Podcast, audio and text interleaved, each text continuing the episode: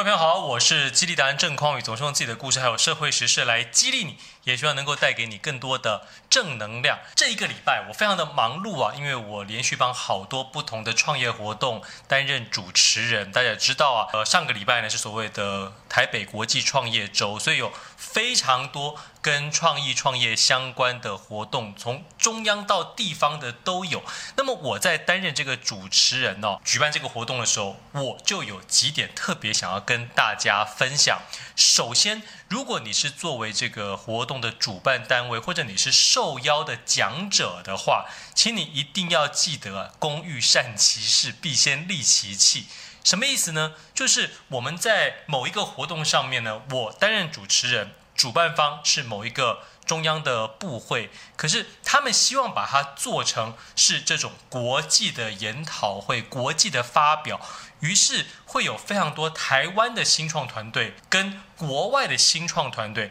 他们都希望能够在这个活动上面，能够透过远端视讯的方式啊，让国内的团队能够进行发表 pitch，而国外的团队也可以透过网络的方式、直播的方式来进行这样子的发表。但问题就来了，当我们真的在进行活动的时候，就有非常多国外的团队，还有所谓的。讲师啊，他们的连线是有问题的。这讲到一半呢，要么是 lag，要么是声音断断续续，要么是对方的声音听不到，再不然就是讲到一半就断掉了。那么要避免这种情形的发生啊，我认为不管你是主办方还是你是受邀的团队或者讲师，其实早在活动的前一个月。你就应该至少进行三次的测试，不是吗？第一次先测试一下，真正进行这样子的直播会不会有问题，会不会连线发生断断续续的情形？那一有问题发生，赶快。帮对方买宽频啊！各位是这样子哈、呃，我们在台湾其实基础建设真的都蛮不错的，但是因为这一次的疫情，我们才发现，其实很多国家他们的基础建设比我们差很多啊。即使是像美国啊、欧美这样的国家，因为他们的频宽非常贵啊，所以说有一些人可能没有买到那么足够的频宽，所以你先测试之后才知道对方的频宽到底够不够。如果不够，你就帮他买啊！赶快叫他临时啊，自己代支代付都好，先把频宽建立好。那么第二次、第三次进行测试的时候，你就可以确保这个 connection 是非常好的，才能够让你活动进行的当天不会有这种什么突然断线啊、lag 啊、声音断断续续的情形发生。第二个。是作为所谓的站在台上的讲者，大家都知道，我呢也在教授所谓台上说话的技巧啊，上台说话的功夫哦。那么我就发现呢，很多人呢他没有谨守时间安排的要求，明明就告诉你这个团队说你只有十分钟或者是五分钟的发表时间，那这是你早就知道的事情，你应该是。事前反复的练习准备，让你的 PPT 你要讲的内容刚刚好，就是能够在你被给予的五分钟或者十分钟之内，你就能够讲完，讲得刚刚好。但是呢，你会发现很多人根本是没准备，还是太紧张，还是在上台的时候突然呢神来好几笔哈，所以他就拖到了他被给予的时间。可这时候没办法，我们活动一定要请你停止啊。那请你停止之后，这些人他又不停止，而又或者是心不甘情不愿的，觉得自己的重点没有讲到。所以第一个我要跟大家说的是，你一定要把握好时间，并且做大量充足的练习跟准备之后，有完美的表现。可你如果因为某种原因啊，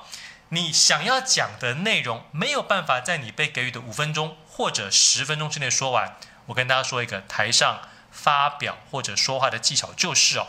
你一定会有问答的时间。你让你讲完之后，评审在提问的时候，你呢行礼如仪的回答完他的问题之后，顺势的再把你刚才没有讲的重点给带出来哦。这就是一种我们站在台上的技巧。你能够借由对答的时间，把你的论述给补强。再来第三点。很多人在台上的时候，我认为会有一些非常不恰当，有损自己专业的一些太小的动作，或者是身体前后这样子的摆动。我强烈建议大家，既然都要在台上了，你就想象自己是贾伯斯，或者是 FB 的创办人马克·佐克伯，你就肢体放得大一点，自然大方一点，然后从左舞台走到右舞台，再从右舞台慢慢地走回左舞台，同时你在走左舞台到右舞台，以及右舞台回到左舞台的时候，你的眼睛。眼神可以非常自然的平均分配在整场不同的角落，这样子你就会让所有看你演讲、看你简报的人觉得你是一个非常大气、一个非常有准备的人、胸有成竹的人。那么他们对于你想要推广的服务理念或者是产品，同样的也会因此而深具信心。不是吗？所以哦，我在过去这一周啊，非常密集的透过主持，有以上这三点非常重要的体悟，还有经验，就希望能够透过像这样的视频，跟越多的朋友分享越好。因为我想，我们每一个人未来都是有站在台上说话的机会的，特别是我在。今年十二月份的时候要出新书了，到时候呢也请大家多多支持。那么今天呢，我想要把这本书选择一位跟我们这个影片有按赞、留言、加分享、互动或者是提问的朋友，我们会抽出一位，把这一本《假装不紧张就赢一半》送给你。我希望你也是这一个幸运的朋友，能够站在台上的时候，也许你内心很紧张。或者对于站在台上说话这件事情，你本身是存在着恐惧的，但是透过这本书，你能够学到更多的不紧张的技巧，让你一上台就是一个台上 A 咖。祝福你！那么我们下一次影片再会喽，拜拜。